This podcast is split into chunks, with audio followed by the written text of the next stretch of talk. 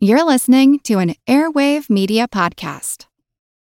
This episode is brought to you by Shopify. Whether you're selling a little or a lot, Shopify helps you do your thing, however you cha-ching. From the launch your online shop stage, all the way to the we just hit a million orders stage. No matter what stage you're in, Shopify's there to help you grow. Sign up for a $1 per month trial period at shopify.com slash special offer, all lowercase. That's shopify.com slash special offer. Traffic jams, tailgating, pileups. Ugh, the joys of driving. How could it get worse? The federal government wants to have a say in what you drive. That's right. The Biden administration's EPA is pushing mandates that would ban two out of every three vehicles on the road today. Don't let Washington become your backseat driver. Protect the freedom of driving your way. Visit EnergyCitizens.org. Paid for by the American Petroleum Institute. It's a long way to Tipperary. It's a long way to go. It's a long way to Tipperary. To the sweetest girl I know. Goodbye, Piccadilly.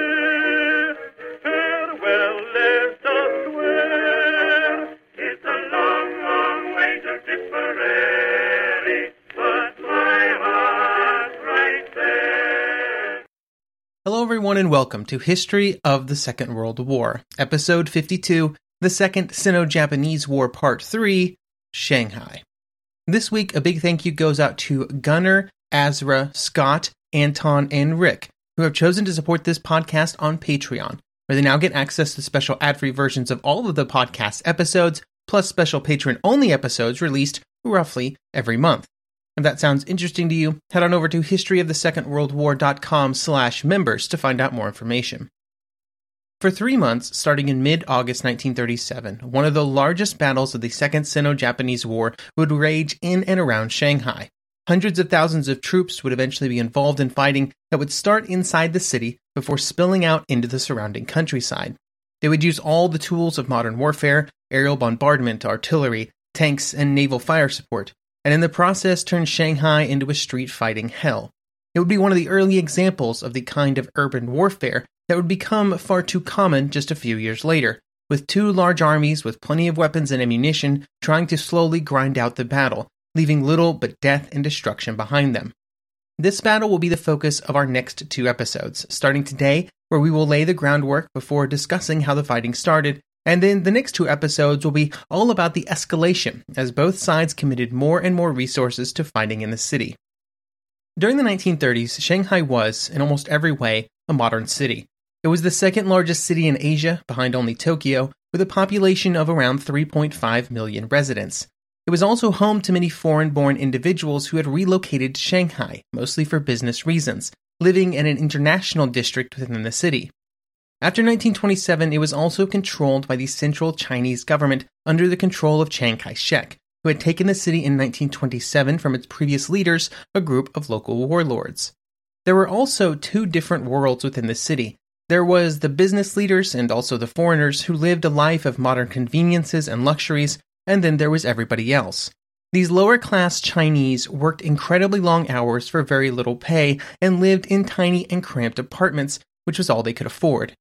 These workers, along with Shanghai's access to foreign markets through its port facilities, made the city one of, if not the, most important economic and business center in China. Along with these economic activities, 1937 would not be the first time that Japanese and Chinese soldiers would be fighting within the city. In January 1932, a group of Japanese officers paid a Chinese gang to attack a group of J- Japanese priests which gave the Japanese officers an excuse to send an expedition of Japanese Marines out of Shanghai's international district on a mission of vengeance. These Japanese troops were met with small weapons fire from Chinese soldiers and other gang members, but were mostly undeterred from their mission. More Japanese troops would arrive in the city, along with more Chinese forces as well, and the fighting would begin and would not end for over a month, as the two sides clashed, mostly in the Zhabei district. Eventually, the Japanese would land an additional division of troops in northern Shanghai, and the fighting would end in early March, By that point, the dislocation of people within the city had reached half a million, often those that were least able to afford such problems. After the fighting in 1932, Shanghai would be relatively peaceful until August 1937. By that time, the situation in northern China had developed in important ways, which we discussed last episode. These changes had put a growing pressure on Chiang to find a way to resist the continued expansion of Japanese power within China. He had been yielding a lot of territory and control to the Japanese in the belief that it was better to wait until China was as prepared as possible before initiating a larger conflict. By July 1937, it seemed that he was ready to make that commitment, and on July 16th, at a meeting of 150 Chinese leaders, he would discuss his future strategy and his belief that Shanghai would very likely be the place where the first real battle of the upcoming war would take place. Chiang could in many ways dictate where such a battle occurred because of his control over specific parts of the Chinese military. On paper, the forces available to the Chinese leaders seemed massive, with a total of 176 divisions with a paper strength of 10,000 soldiers each during peacetime. However, only about 20 of these divisions were actually at full strength, and instead almost all of them hovered at around 5,000 men. Equipment was also a major problem for most Chinese formations, both the amount of it available and its overall quality. There was an important exception to this rule, though, and it was part of why Chiang had so much agency in how the future developed in the Sino Japanese War. Because within his control were 20 divisions of troops, which were maintained at full strength, and into which had been poured large sums of money, both for training and for equipment, both of which had been provided by Germany. These divisions were considered to be equal to the Japanese forces that they would be facing, Chiang could dictate where the real fighting would begin by where he decided to commit these troops, because they would have to be used somewhere that would be made important by their very presence. They had not been used in northern China, but they would be in the field in Shanghai. The goals of preparing to defend Shanghai with all possible resources was not just to keep the city in Chinese hands, but also to force a greater commitment of Japanese resources into the area and away from northern China where their advances continued unchecked. The major reason that Chiang was so certain that fighting would soon begin in Shanghai was due to the continued Japanese military presence in the city, a presence dictated by the settlement of 1932. This made Shanghai a very tense area as the overall situation throughout China moved closer and closer to open war in the years following 1932, which brings us to August 10, 1937 a date on which an event would occur that would trigger the beginning of the Battle of Shanghai. First, let's talk about what we know for certain, which was that on August 10th, the bodies of Sub Lieutenant Oyama Isao and First Class Seaman Sato Yozo would be found in the Zhabei district and near the Shanghai airport. This being the same Zhabei where, the, where they had seen so much fighting during 1932, fighting that had left physical scars on the buildings and which had left mental scars on everybody who lived in the area. So, just to review, we know that it is two Japanese soldiers who were found dead on August 10, 1937, but the fuzzy bit comes in when we try to determine the exact scenario and events that resulted in their deaths. According to the Chinese, uh, the men were in a vehicle. They tried to force their way through a gate near the airport. They were signaled by Chinese security forces to stop, and they did so. However, they then turned the vehicle around and shot at the Chinese using automatic pistols. According to the Japanese, the fault was squarely at the feet of the Chinese. The Japanese would claim that the men had been driving a car on the road near the airport. They were then stopped and surrounded by Chinese paramilitary forces, who then shot up the vehicle with rifles and machine guns. As with many such incidents, it is both almost impossible to determine what the exact truth was, while simultaneously, the truth very rapidly did not matter. Both sides now had the excuse that they needed to expand the fighting as they saw fit, and they would both take advantage of this very rapidly. As more troops were brought into the area, Chiang would send in his best, the 87th and the 88th Division, with these troops being used for two reasons. There was the obvious reason of hanging on to Shanghai against the Japanese troops which were already in the city, and the reinforcements which were almost certainly on the way. But there was also a second reason, to make a good showing of themselves. The Chinese army had done little except surrender and retreat in the face of Japanese aggression for the better part of a decade, and so Chiang believed it was crucial that when he decided to stand against the Japanese troops, the troops that were sent had to acquit themselves well, if only to show to the rest of the Chinese nation and to the world at large that they could do so when they wanted to. The two divisions had been prepared for just such a purpose, with better equipment, and many of their officers having been sent through the Chinese Military Academy in the years before 1937. At the academy, many of those officers would meet their eventual commander during the Battle of Shanghai, General Zhang Zhizhong. Zhang had been the commandant of the military academy before the war, and he would be selected by Chiang to command the left wing of the Chinese defense, which included the Shanghai city center where the fighting would most likely occur and would most likely begin. He was not a bad choice. His personal relationships with the commanders of the 87th and 88th Divisions were certainly a positive, but there was a problem. He was very sick. He had taken a leave of absence just months before for health reasons, and that was from a far less stressful job as commandant of the academy. When he was called on to command the troops to face the new round of Japanese aggression in the summer of 1937, he had in fact been preparing to leave the country for a period to convalesce internationally. He would not get his break, though, and while his heart may have been in it, during the coming battle there would be many reports that he was on the brink of complete mental and physical breakdown. The other commander would be General Zhang Fukui, who would command the 8th Army Group on the right wing of the Chinese positions. Zhang Fukui would go on to have a long and illustrious career in the Nationalist Army, and will reappear in our story several times in the coming years. While these command arrangements were being made, the Chinese troops rapidly began to move into the area. There were still some attempts at negotiating out of further fighting. During this process, the Japanese side of the negotiations was handled by the Navy, who had made an arrangement with the Army, which meant that the Army had control in northern China, but the Navy had control in and around Shanghai. This created an interesting situation where the Army, always looking to expand Japanese power in northern China, was actually in favor of abandoning Shanghai altogether. The Navy was not willing to go that far, but they were willing to continue some level of negotiations, even though it appeared that the situation was rapidly spiraling out of control.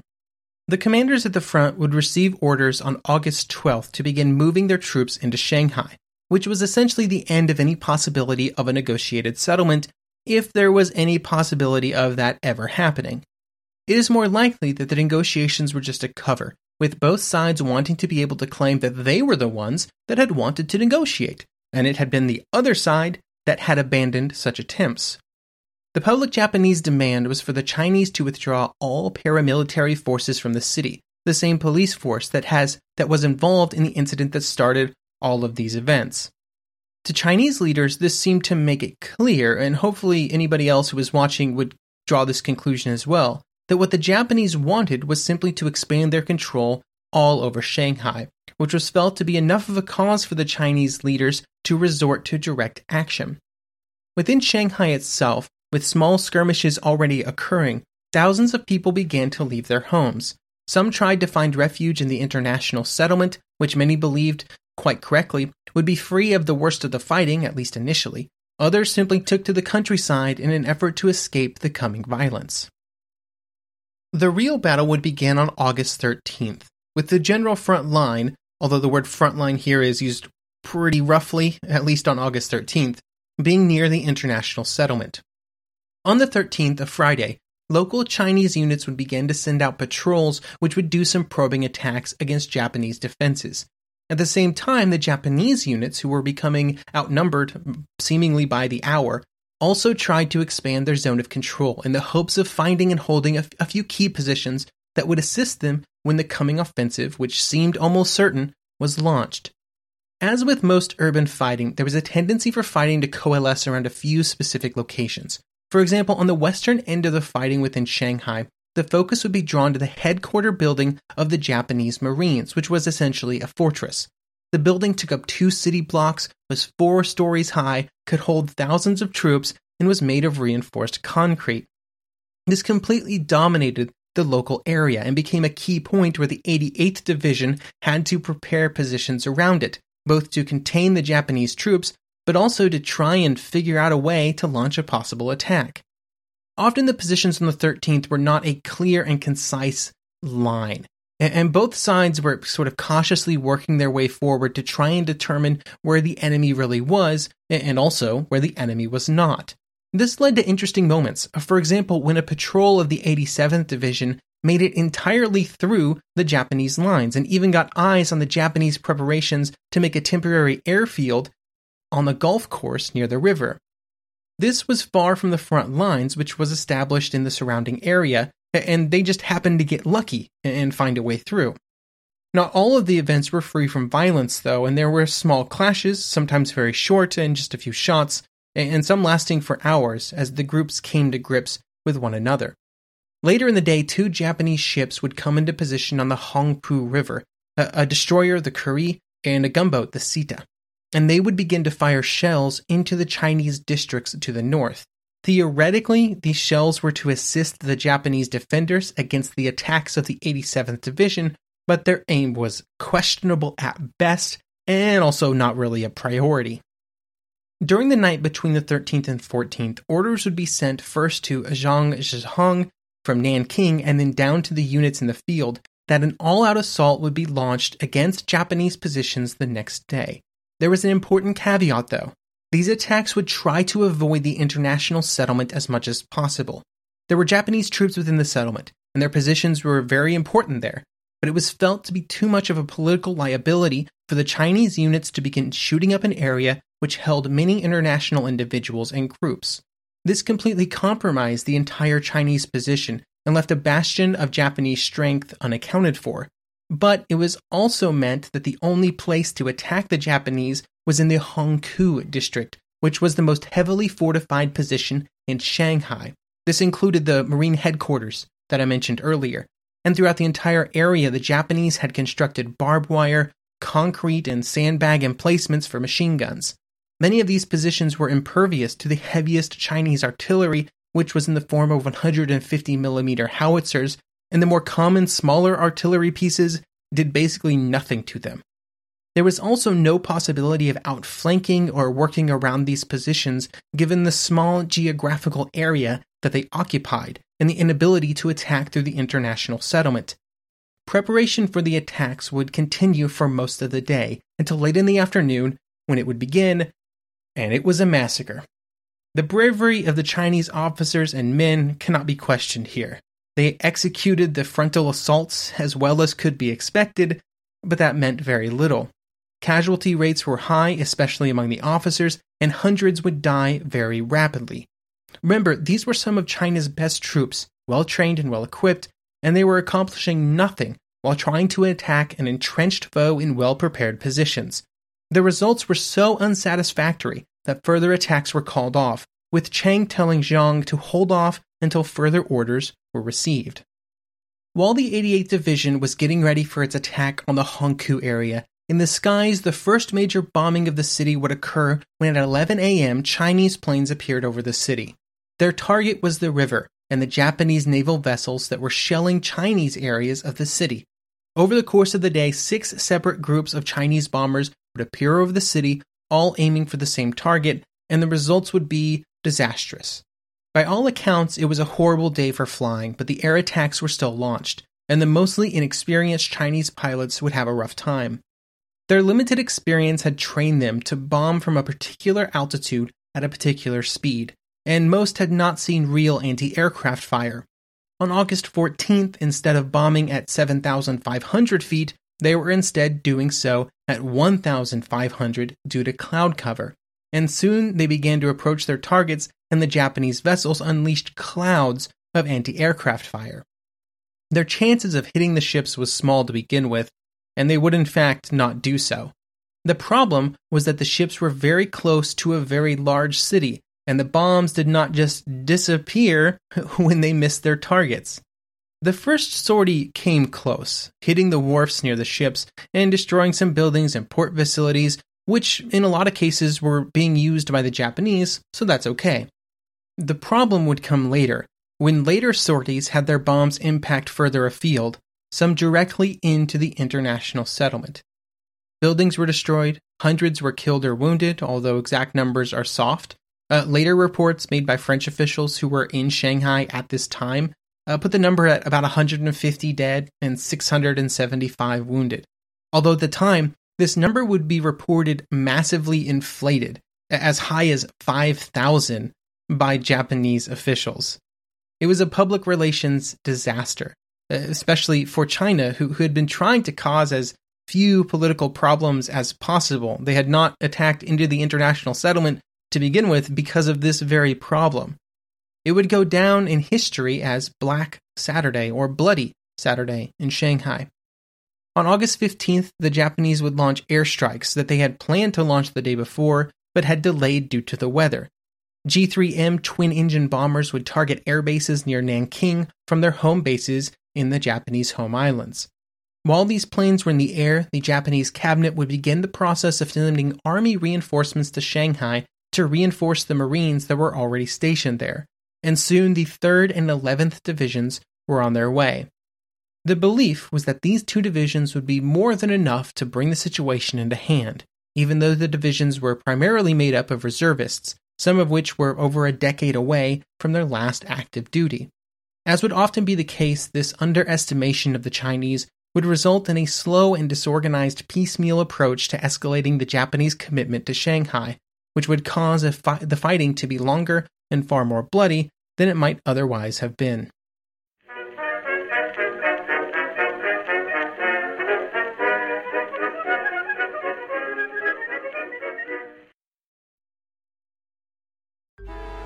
Traffic jams, tailgating, pileups. Ugh, the joys of driving. How could it get worse? The federal government wants to have a say in what you drive. That's right. The Biden administration's EPA is pushing mandates that would ban two out of every three vehicles on the road today. Don't let Washington become your backseat driver. Protect the freedom of driving your way. Visit EnergyCitizens.org. Paid for by the American Petroleum Institute. Want to learn how you can make smarter decisions with your money? Well, I've got the podcast for you. I'm Sean Pyles, and I host NerdWallet's Smart Money Podcast. On our show, we help listeners like you make the most of your finances. I sit down with NerdWallet's team of nerds, personal finance experts in credit cards, banking, investing, and more. We answer your real-world money questions and break down the latest personal finance news. The nerds will give you the clarity you need by cutting through the clutter and misinformation in today's world of personal finance. We don't promote get rich quick schemes or hype unrealistic side hustles. Instead, we offer practical knowledge that you can apply in your everyday life. You'll learn about strategies to help you build your wealth, invest wisely, shop for financial products, and plan for major life events. And you'll walk away with the confidence you need to ensure that your money is always working as hard as you are.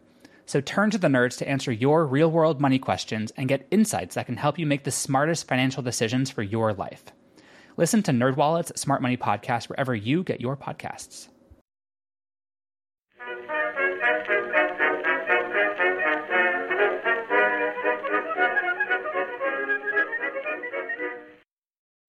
As the fighting spread throughout Shanghai, the number of people trying to leave the city continued to increase. It was not just the Chinese people who were leaving either, but also foreigners and Japanese who were beginning to consider the city simply too dangerous. Throughout the city, the destruction caused by the battle also continued to mount, not just from the fighting, but also from the widespread looting that would follow. The number of destroyed buildings would also continue to rise as the Japanese put in place their tactic of dealing with Chinese held buildings, which was to basically burn them to the ground. In this environment, the Chinese would plan their next large set of attacks for August 17th, which would prove to be their last major attacks in Shanghai. After the failure of these attacks, the fighting would begin to spread to the north of Shanghai, with Japanese forces launching two amphibious operations. This would eventually result in a lull in the fighting within the city center, with Chinese resources needed to meet those landings being taken at least partially from units within the city, and the Japanese choosing to place their reinforcements outside the city in the hopes that they could be more lucratively used in the more open areas around Shanghai. While the Chinese attacks that had started on August 14th were very costly and had not achieved their goals, they had put an incredible amount of pressure on the Japanese forces that had been in Shanghai when the fighting started. These Japanese Marines, under the command of Rear Admiral Okawachi Denshichi, was were stretched very thin, and during the 16th there would be several messages sent to Japan asking for reinforcements. Each of these messages made the situation sound more and more desperate, with units being hastily thrown together and all resources being used to hold on to their positions.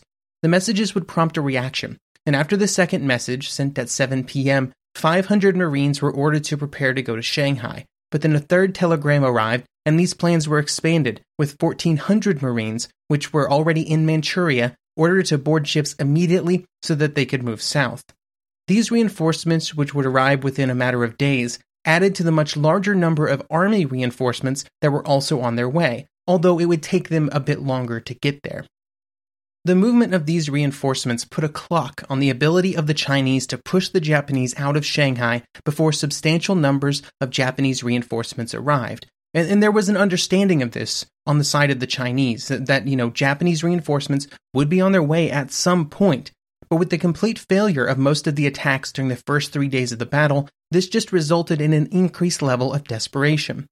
As a reminder, during those early days, the Chinese had been throwing infantry against well prepared and protected Japanese positions, and it was a bloodbath. They were constrained by political necessity in these attacks, and they felt that they had to avoid active fighting within the international settlement so as not to anger foreign parties. These constraints would remain for the upcoming set of attacks on the 17th, even though there was growing concern that it was the constraints that were at least partially contributing to the Chinese failures. This concern came both from some Chinese officers as well as from several of their German advisors. These German advisors had come to China to help train the Chinese troops, and they were far from concerned about the international response to actions against the international settlement. They advocated for an attack directly against the Japanese in the settlement as the best way to compromise the position of the rest of the Japanese forces in Shanghai. But Chiang would continue to impose these constraints on the large attack that was ordered for the 17th. Rather dramatically, this would be named Operation Iron Fist, and it would start off with an intense artillery bombardment. Then, while there would be attacks all along the front, the greatest hope was placed in small groups of well armed and well trained men, with the goal of pushing these spearheads through the Japanese lines, where they would sow chaos behind the Japanese defenses and open up the rest of the line to further attack. For the attack, there would be additional troops available, with the new arrivals of the 98th Infantry Division, which had entered the city on August 15th. Some of these fresh troops would be added to the beat up troops of the 87th Division for the attack, and it would kick off at 5 a.m. on the 17th.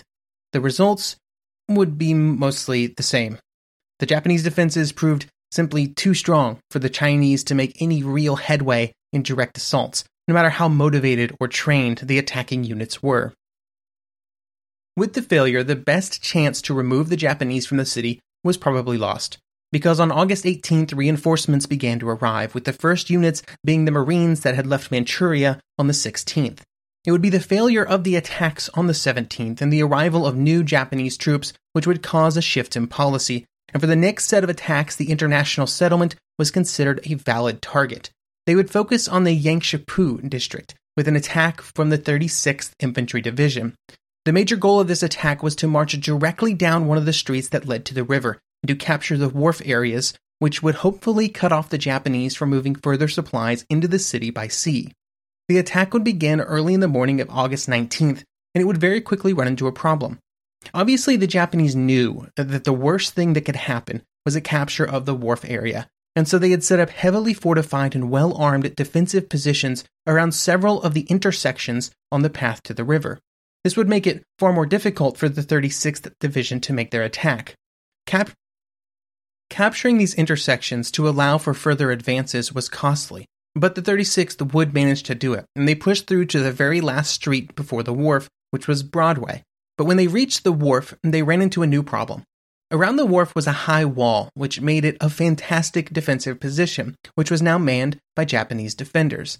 The Chinese units did not have any of the tools necessary to easily capture the positions on the wall, say some heavy artillery, and so they attempted some very old school tactics, like scaling the wall with disastrous results.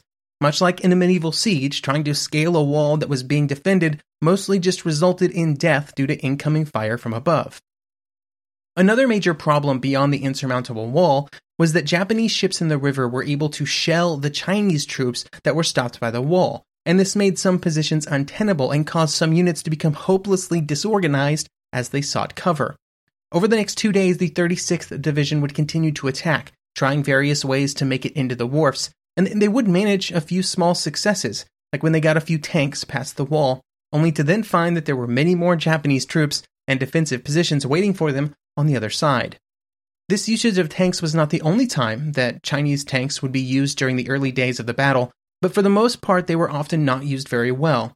It was difficult to properly seal off the areas around the tank units, which meant that Japanese units were constantly able to outflank the tanks and then find ways to disable them. And it would cost the 87th Division, uh, 87th Division alone two full armored companies. During August 21st, it became clear that there was simply nothing more that the 36th Division could do in its current location, and they had to abandon their positions, which they had shed so much blood to gain. With the failure of the 36th Division, it soon became very clear that the Chinese had lost their best, and what would turn out to be only, chance to push the Japanese into the river. Such an opportunity would not present itself again. More Japanese reinforcements were on their way, and even some of the advantages that the Chinese had enjoyed during the early days, like relative air superiority, had rapidly vanished as more Japanese air units were allocated to the action, and eventually the Chinese infantry units were forced to carry out any major movements strictly under the cover of darkness out of fear of Japanese air attack. It was also about to get much worse as the addition of Japanese reinforcements, which were on their way to the city, continued to increase, and they were about to launch one of the largest amphibious assaults up to this point in history. The grand plan for these amphibious landings would involve the two Japanese army divisions that had been dispatched from Japan, and they would land north of Shanghai on the Yangtze River. The 3rd Division would send 3,500 men ashore six miles to the north of Shanghai, while the 11th Division would put 4,000 men ashore 18 miles north of the city. Obviously, such numbers would drastically shift the situation in and around Shanghai, and the Chinese commanders were mostly ignorant of what the Japanese were planning. But while they did not have specific information about Japanese plans, there was uh, somewhat of a belief that if the Japanese did send large numbers of troops, they would probably not put them inside the city. They would find somewhere else outside the city to use them. However, with no hard intelligence due to the overall lack of focus on aerial reconnaissance, the landings would mostly be a surprise. There were changes to the plans for the landings actually within just like the last like 48 hours before they actually went ahead, which had the danger of throwing things into confusion. For example, originally the Japanese were going to execute one landing with everybody together instead of two. Along with this, the commanders of the army units were quite concerned about the risks inherent with any amphibious operation, especially one with so little planning, and so the Navy would try to assuage some of these concerns with a unit of 500 Marines, well versed in amphibious operations, which would be in the first waves to go ashore. These Marines would actually come from Shanghai, which probably says something about the overall risks felt by the Japanese on August 22nd when they would be moved out of the city. After leaving the city, these Marines would sail to the Saddle Islands near the mouth of the Yangtze, where the rest of the troops involved in the operation were being transferred to the landing vessels that they would use to land after having arrived in larger troop transports. With everybody aboard their landing craft, the flotilla started off towards their landing zones, and just minutes before the landing, all of the vessels activated their searchlights in an effort to blind the Chinese defenders.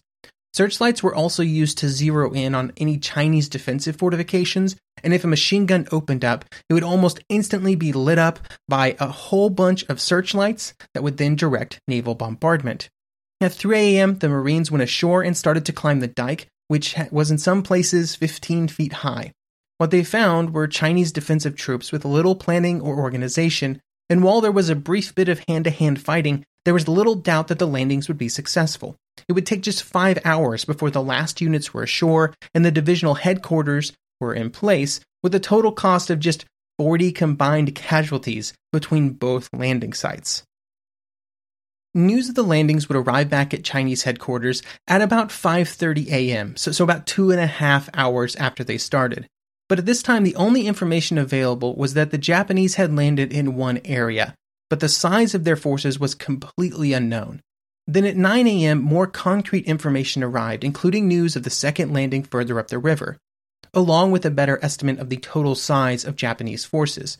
Immediately, Chinese units were shifted to meet the new threat, with half of the 87th Division and a regiment from the Training Brigade, which had just arrived in Shanghai, sent north to meet the Japanese. The Training Brigade was a unit that had been created two years earlier at the suggestion of one of the German advisors, General Hans von Seeckt. The idea was that it would be used as a training unit with a special emphasis on the training of new officers, as well as the retraining of older officers who would rotate through on a schedule to get refreshers on tactics and technology as both continued to evolve. This was a good idea, and the plan was to use the training brigade as the engine that would fill out the officer corps of a new modern Chinese army that would have 60 fully modern and well trained divisions at its core. However, this would not be the course for the brigade, and instead, with the fighting starting, the training brigade would be thrown into the fighting around Shanghai. From a long term perspective, this was an absolutely terrible idea. But the brigade did represent a very highly trained and skilled unit and with casualties mounting around the city and then the landings as well, a sense of desperation would prompt the unit to be committed to battle. It would prove to be every bit as well trained and disciplined as expected, and it would serve as an example to other units, getting chewed up just like every other unit in the process. Along with the 87th and the Training Brigade, the 98th and the 11th Division, which had only very recently arrived in Shanghai, were detailed to move into the path of the Japanese advance. The 11th Division would be given the specific objective of moving to and securing the town of Luodian. Luodian would be an important village because it sat on or near two roads, one between the Japanese landing sites and the town of Dachang on the way to Shanghai, and the other that led west and towards the important Chinese railways that were supporting the troops in Shanghai. Even with the 11th Infantry Division rapidly dispatched to defend the village, the Japanese would arrive first, with both sides understanding how important it was to hold the area. In their haste, the Japanese had only dispatched a small unit to capture the town, with the hope that it would be able to take and defend it until more reinforcements could arrive. They would do the first quite well, capturing the town against very little resistance. This boosted Japanese confidence and resulted in the Japanese units not exactly dedicating themselves to the construction of defenses. This meant that when the Chinese 11th Division arrived during the afternoon and immediately went over to the attack, their much greater numbers were able to push the Japanese out of the town. They would then start setting up defensive positions to defend what they had gained and planned ambushes along the routes that the Japanese would have to use for an attack. For their next attack, the Japanese would massive force before they started their next advance, and they would then be slowed by the Chinese defenses but they would still be able to push and even enter the town. But this time, there was much harder fighting, and the close quarter street fighting would continue into the night. Eventually, the Japanese would actually be repulsed, and the 11th Division, proving that within the tight confines of urban fighting they were quite able to match the Japanese units they were facing, successfully defended it. While fighting flared up along the entire length of the Japanese landings, in Shanghai things became very quiet. The Chinese rapidly went over to the defensive in the city as they had larger issues elsewhere, and the Japanese reinforcements had been with the landings, so the Japanese Marines in the city were in no condition to move over to the offensive. The 15th Army Group and its commander, General Chen Cheng, would take over some of the units defending Shanghai on August 24th and would pull as many troops as possible out of Shanghai to bolster the Chinese counterattacks against the new Japanese arrivals in the north. All that was left in Shanghai was the 88th Division, half of the 36th, and then an independent brigade, all of which had seen heavy fighting since the beginning of the battle, which is part of the reason they were left in the city in the first place. This was a required move because if the Chinese had any hope of destroying the Japanese bridgehead, they had to do it quickly. By the 24th, the Japanese controlled an area 15 kilometers wide and 8 kilometers deep, and the only thing that kept it from expanding even further was a few key Chinese held positions continuing to resist Japanese attacks. However, in most of these areas, these really important areas, there was a growing concern that the Chinese troops that were holding the line might fall apart at any moment. In a lot of these places, a lot of these towns or, or villages, the Chinese troops that had moved in, you know, on August 23rd, would remain in the town for several days, which wore them down after as constantly, constantly, constantly they were being attacked by either Chinese infantry or getting artillery shot at them or attacks from the air. And with such a tenuous defensive position, it was challenging, bordering on impossible, to mount any counteroffensive operations. And from the Chinese point of view, this was allowing the Japanese to become more and more secure in their positions by the day. From the Japanese perspective, there were serious problems with the landings. The first was that they had not been as successful as hoped, and, and Chinese resistance had materialized and sort of solidified faster than expected. The second was a problem familiar to almost every amphibious operation. Things were simply not getting ashore as quickly as hoped. The most immediately concerning thing was supplies, which were just taking a long time to move from supply ships to landing craft and then to shore. And this forced the Japanese forces that were ashore to start to live off the land and requisition anything they could from the surrounding countryside. Along with supplies not coming ashore, there were also problems getting more men ashore as well, with the rate at which the follow on units were making landfall being much slower than the Japanese had planned, and much slower than, it should be said, the Chinese feared. Both of these problems caused the concern among Japanese leaders that they were about to enter a full stalemate on both landing sites, with both divisions becoming stuck in costly positional fighting. What would eventually sort of shift this balance would be the Japanese Navy, who would provide greater fire support in the form of naval bombardment and air attacks against Chinese positions on August 28. This additional assistance allowed the 11th Division to finally take and hold Luodian, uh, while the 3rd Division was able to take Yanghang, which was holding up uh, their advances in a similar way on their area of the front. Even though these two objectives had finally fallen, it did not mean that they were done with fighting, and in fact, at the end of August, more reinforcements were requested from Tokyo, with a total of five divisions, or three more than were already present, being requested. While this request was made and they were waiting for a response, back on the ground, focus changed to the Wusong fort. Wusong was the area where the 11th and 3rd Japanese divisions met, and it was critical that it be taken before any advances were made further inland. However, it would not be until August 31st that it was directly attacked, with both the 3rd and 11th Divisions contributing forces and attacking from opposite directions. It was a slow process and would take several days to reach the fort, with the areas around the town taken on September 1st before the final assault was made on September 2nd. When the assault was made, it was actually far easier than expected and was actually completed by about 10 a.m. in the morning. As it happened, the defenders were not nearly as strong or prepared as the Japanese had feared. On September 2nd, Chiang would send out a message to all the units around Shanghai, stating, quote, The enemy's weakness is that they are turning a minor front into their major front. Their tactics are reactive. They are being pushed into action. Our strategy must be to focus on making it difficult for our enemy to advance further. He will then face a dilemma of whether to advance or retreat. We can use our capacity of, of endurance to achieve our goal in a protracted battle. While it presented an avenue for victory, what I just read was not exactly the most inspiring piece of text I've ever read. Wusong was just one of the two areas that were preventing full control of the river from far northern areas where the landings had been all the way down to Shanghai. The other one was Baoshan. The unit that was holding Baoshan, a battalion of the 89th Division, had been given explicit orders directly from Chiang Kai shek to hold the town at any cost. In this endeavor, the defenders had the advantage of a thick city wall that had been built centuries before to defend the town from other enemies. The Japanese troops were sent to take Baoshan, and they did not have any real plan for dealing with this wall, and so much like the Chinese troops in Shanghai, they resorted back to the simplest of tactics, trying to scale the wall, which was a costly tactic that once again didn't really work. The Japanese attacks were still greatly aided by the massive advantage that Japanese units had when it came to fire support.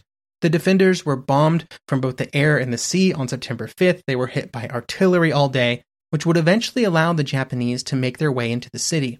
The commander of the defense, Lieutenant Colonel Yao Ziqing, would only get two messages out before the end one requesting further support, and the other stating that his unit would fight to the death. The defenders would last for the rest of September 5th, but by nightfall they'd been pushed into a tiny area and there were only about a hundred of them left. Baoshan would then fall completely into Japanese hands.